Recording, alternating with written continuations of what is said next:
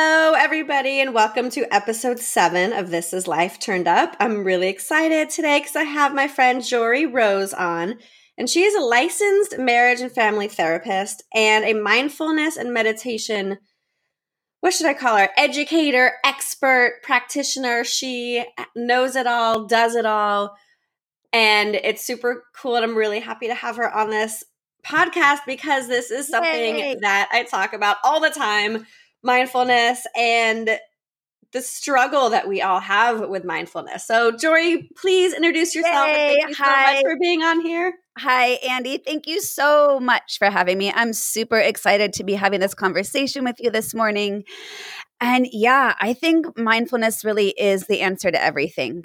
Um, I really do. And I actually, I kind of joke and I say this with a lot of love if people are going through these challenges. But I say, you know, whether you're sitting in traffic or dealing with cancer, the tools are the same because it's mm. all about how you respond to what's arising. And there's no different tools regardless of how big your challenge is. And so I, I really do believe that these tools have the power to get us through our lives in such a calmer, more present, less reactive to get us happier and healthier and less stressed and less anxious and greater ability to just sweat the small stuff or, you know, just not get so caught up in the minutia of all the details that tend to hold us up and prevent us from moving forward in our lives. Oh, amen. But that is the thing that most of us on the surface know. Not most of us, a lot of us know. We know right. these things, right? Um, but there's such a disconnect of knowing and actually implementing, but impl- not just implementing one time. Like, you know, I have making it a practice. Yes, making it a practice. It is so difficult. And, you know, it's great that we're in the world we're in because having a coach and coaching people through this, you know, I don't specifically focus just on, you know, mindfulness but it's part of what I do. And it's having somebody hold you accountable to be like, oh, did you do this? Did you take your five minutes today? Most of the time they right. say, no, I didn't. Yeah. I did not at all. I want to. I didn't. So what well, would you say to like how people um, could start practicing that? Yeah. Oh my gosh, I have so many answers to that, but I have to share a quick little funny story I think you're just going to appreciate is so I've got two daughters and I think every single time I say to my daughters take a minute and just breathe, they just roll their eyes cuz you know they're my kids and I'm their mom and yeah. my my younger daughter used to say to me, "Well, mom, I'm thinking about breathing." And I used to just laugh because I would say, Well, sweetie, you actually have to take the breath for it to calm your brain and calm your body. You can't just think about it. yes. So I think you will appreciate this visual. I'm really big into visuals because it's just, I see the word in a, world in a visual way. So I like to use visuals to drive home the analogies and the points. So, you know, in order for these mindfulness tools and meditation tools to really impact and make long-term change because what we're doing is we're rewiring the brain right? Mm-hmm. so in order for that to happen we need what's called experience dependent neuroplasticity. That's a uh-huh. really fancy way of saying you actually have to do it for there to be change. You can't just think about it like my daughter was saying i'm thinking about breathing. So this is the analogy i give. I clearly I, i'm an adult. I know how to run I hate running. Like whenever you see those bumper stickers that say 0.0, like that's totally me. I don't run. But I physically can run, right? So if I wanted to go run a marathon tomorrow, I couldn't do it. I would have to physically train my body to do what I technically already know how to do, but I would have to strengthen my abilities to do it for a sustained amount of time.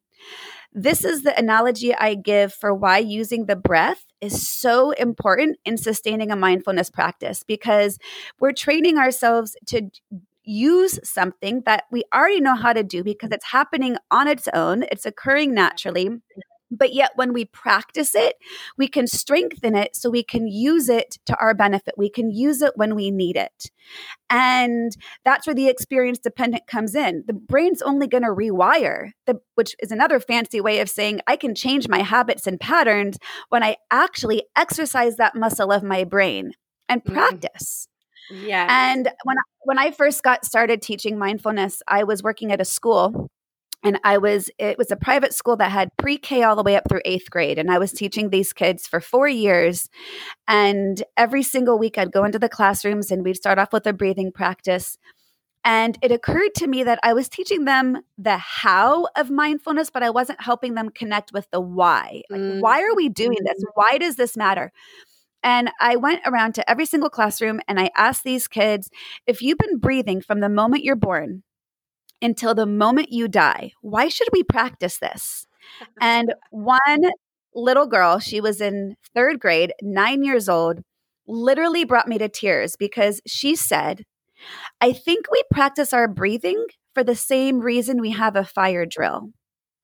She said, We have a fire drill so we know what to do in case of an emergency. And I imagine we practice our breathing so we know how to use it when we need it. Holy moly. I literally, Andy, was in tears. I was like, this oh, what? little girl, she she nailed it. This is why we practice yeah. because we need to establish a baseline, a foundation, an anchor to calm us down so we can have an ability to access that when we're not calm if we don't have it, then, you know, in that height of the moment, our brain is on emotional flooding, we're on overload, and our ability to access our tools has shut down. Right. So, unless we practice, and the breath is the anchor, the breath is the foundation.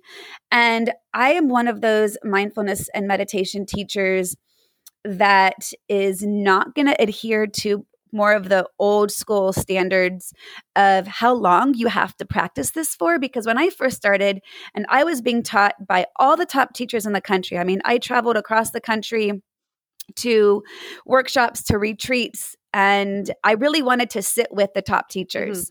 Mm-hmm. And everyone would say, you know, you've got to meditate, you've got to practice your breathing for 20 to 40 minutes a day. And I'm like, yep, I'm not doing that. I don't have that kind of time. And if I had 20 to 40 minutes a day, I guarantee it's not going to be spent on sitting and breathing. totally. Yes.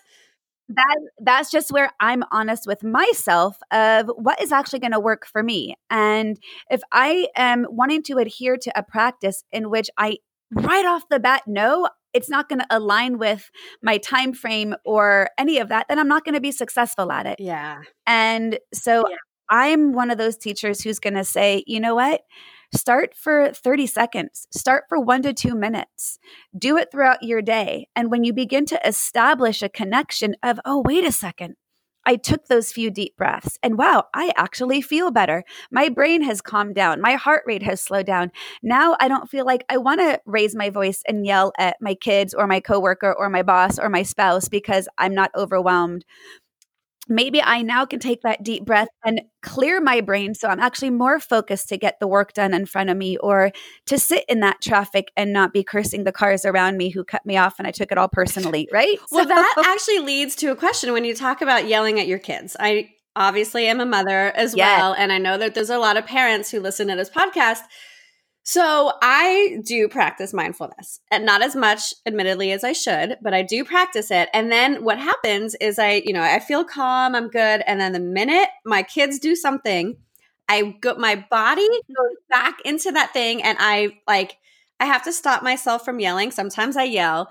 It's been a lot shorter in the amount that I yell.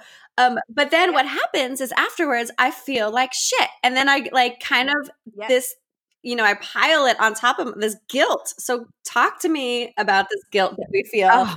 when we mess up. How much time do how much time do we have? Because I could talk for the next four hours. Mindful parenting is one of my absolute favorite topics to talk about because it's the one in which I think we as parents have the greatest ability to impact the next generation. Oh Honestly, God, I mean, I say that not lightheartedly.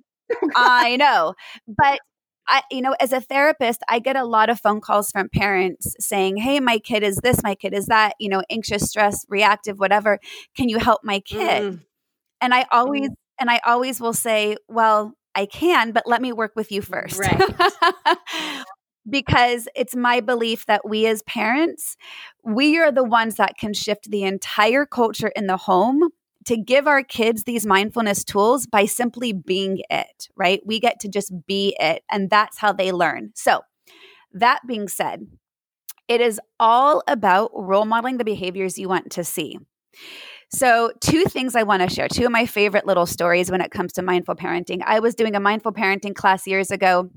And very similar to what you just said, this mom said, I have a really great practice. I'm present, I'm calm, I can connect with my breath, I don't get really stressed. Up until the moment the kids get in the car. yes. and she said, and then the bickering, and then the fighting, and then the constant questions, and then the homework, and then the after school activities, and then the carpooling, and then the dinner, and then the bath, and bath, and then the bedtime. And she goes, and my mindfulness practice goes out the window. Yeah. And so what I here's what I reminded her. I said, I'm going to make the assumption you became a parent by choice. And maybe 99.9% of us have made this choice on purpose, right? This intention to have children. Very well knowing it's loud and it's messy and it's chaotic, and yet we still chose to do this. Maybe we didn't get no, quite the whole picture, the whole but we picture. still did this. Right. But yes, to your point, yes, right? I agree. Yeah, and in just a short couple years, your house is going to be really quiet. And so when I hear parents have this frustration, I remind them to choose gratitude in that moment. Gratitude for the noise, gratitude for the noise that you intentionally brought into your life. Because one day when it's really, really quiet, you're going to wonder where the noise is. Mm-hmm. And the gratitude in that moment, you know, gratitude is a great tool for calming the brain down, just like the breath. It's going to slow down your reactivity to take that moment to pause. That's not to say I'm not hella frustrated right now and I want to react. Okay. So that's, you know, that's just the first step is yeah, this is this noise, this chaos, it's mm-hmm. temporary. And it's a great reminder when it feels like it's never going to end. That being said, I all and I and I was the same way. I was the youngest in my family growing up and so I never felt like I had much of a voice and then when I became a mom I'm like, "Ooh, I have a voice and people are going to have to listen to me." and then I and then I realized it wasn't very effective because, you know, yet raising my voice only made me yeah. feel bad, like you said, and it didn't actually right. help them. So what I do in that moment is is I start to feel that frustration arise in my body because we always feel it in our body, right? Because that's our brain's cue. There's a stress, there's a threat. I'm overwhelmed, I'm frustrated. So you start to feel it in your body. Your heart rate increases, you feel that tightness, that tension, oh, the yeah. blood start to boil, right? So I will name that out loud to my child or children, if it's both. But to be able to observe what's arising, that's mindfulness. To be able to name it. As soon as you are able to observe and name it, it inherently slows down your reactivity to it, giving you a chance to respond not uh-huh. react. So to be able to say in the moment, wow, you guys, right? So you know this is observation without judgment, but kind of with a compassion wow, you guys, I'm getting so overwhelmed right now. I'm feeling like the inside of my body is just all tense. And side note, what you're doing as you're saying this is not only are you calming yourself down, you're inherently role modeling to them how they can do the same thing when they're overwhelmed. Yeah. So to be able to say, wow, you guys, I'm getting so overwhelmed right now. I feel like my blood is just starting to boil. And I don't want to say something I don't mean. I don't want my voice to raise because I know that's not going to help the situation. It's going to make me feel bad. It's going to make you feel bad. So I'm going to take a second and I'm just going to take a deep breath. And if you literally take that deep breath in front of them, right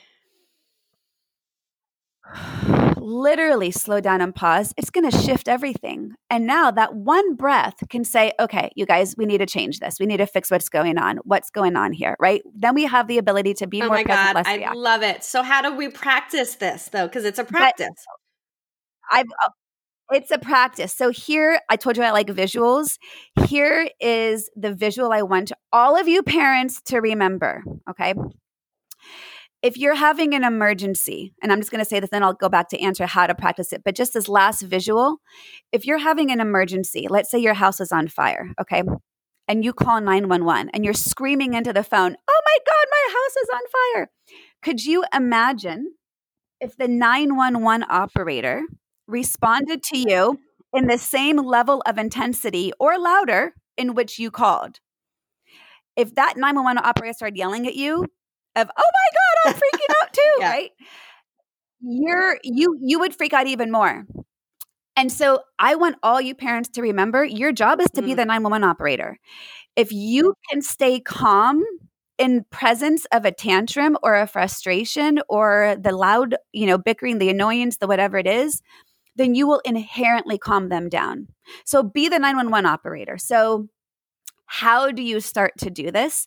Well, I actually started this practice in my car. So, qualification keep your eyes open because you are driving. This is not like a full on meditation with your eyes closed. However, I started in my car because when I first started, remember, I was told I had to do it for 20 to 40 minutes a day. And I'm like, that's kind of crap. I don't have that time. But when I was in my car by myself, I recognized that could be looked at as an annoyance when I was either, you know, commuting or whatever, or I could look at it as a gift of time. Mm, it was all about yeah, my perspective.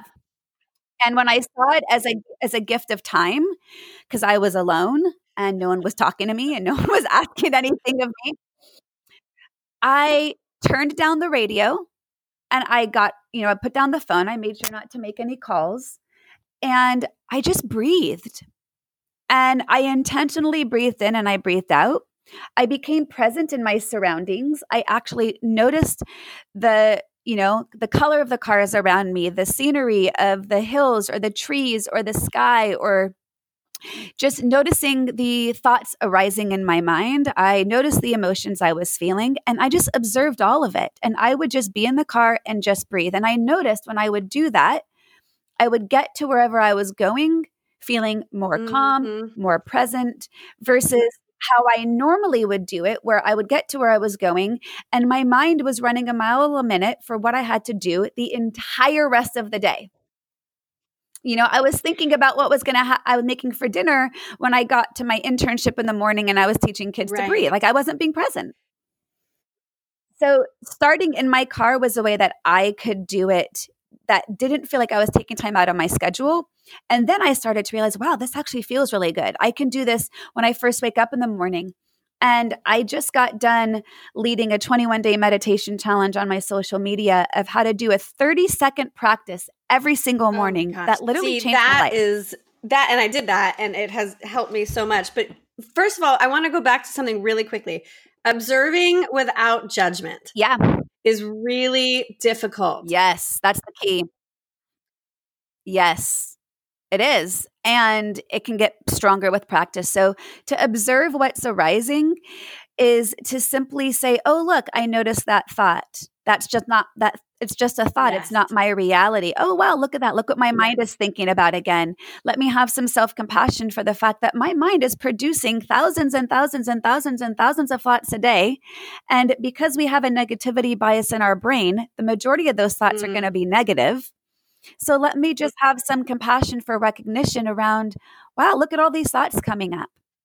Um, you know, observing our emotions. You know, we tend to very easily put things into categories as positive and negative, good and bad. And especially when it comes to emotions, we tend to resist the emotions we don't like and we tend to attach to the ones that we do. And I simply have the perspective that all emotions are natural they're all natural. They're not good or bad. They're just natural. So when we can have that observation and we, you know, are it's all about awareness. Awareness is my most favorite word because if we're not aware, we're on autopilot. If we're not aware, then we're not present. If we're not aware, we have no intention. If we're not aware, we're not paying attention to what our typical habits and patterns are. And then we wonder, why am I so mm. stuck? Why am I so unhappy? Why is my life not working for me? Why am I in this relationship? Why am I not effective in my parenting? Why can't I follow through on my discipline? Like, whatever it is, it's got to start with the awareness. And the awareness will only be effective when you can observe what's arising and not judge yourself for it. And so I like that whole idea of observation without evaluation. You're just noting, you're just naming. And in fact, it's it's more than just, oh, that sounds like a good idea. It literally helps our brain. So there's in our emotional part of our brain, there's our amygdala, which is like our little alarm that fires off when we start to get triggered or overwhelmed. And studies show that when you can name what's arising, which is to say, oh, wow, I'm really overwhelmed right now. Oh, wow, look at that thought, that by naming it hmm. actually quiets the wow. amygdala. So, literally, that observation, that naming it will slow down your activity to it. Like I said, even with your kids, wow, you guys, I'm getting really overwhelmed. Wow, you guys, it got really loud in here. Right. So it's it's really powerful to be in observation and awareness. And it inherently distances you from what's arising. It doesn't define you, it's just what's happening in the moment. We literally like can. I said, we could and talk for hours, we do Andy. when we get coffee because this stuff is so fascinating to me. So I have a question to go all the way back. What made you decide to become a therapist?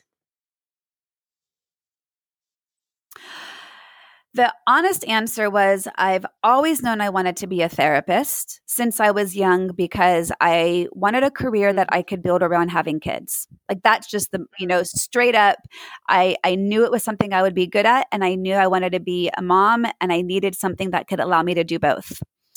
That being said, I also was really afraid of being a therapist because to me, being a therapist looked a certain way. You know, kind of that traditional, the therapist is that blank slate where the client just talks and the, the therapist just says, Tell me more. How does that make you feel?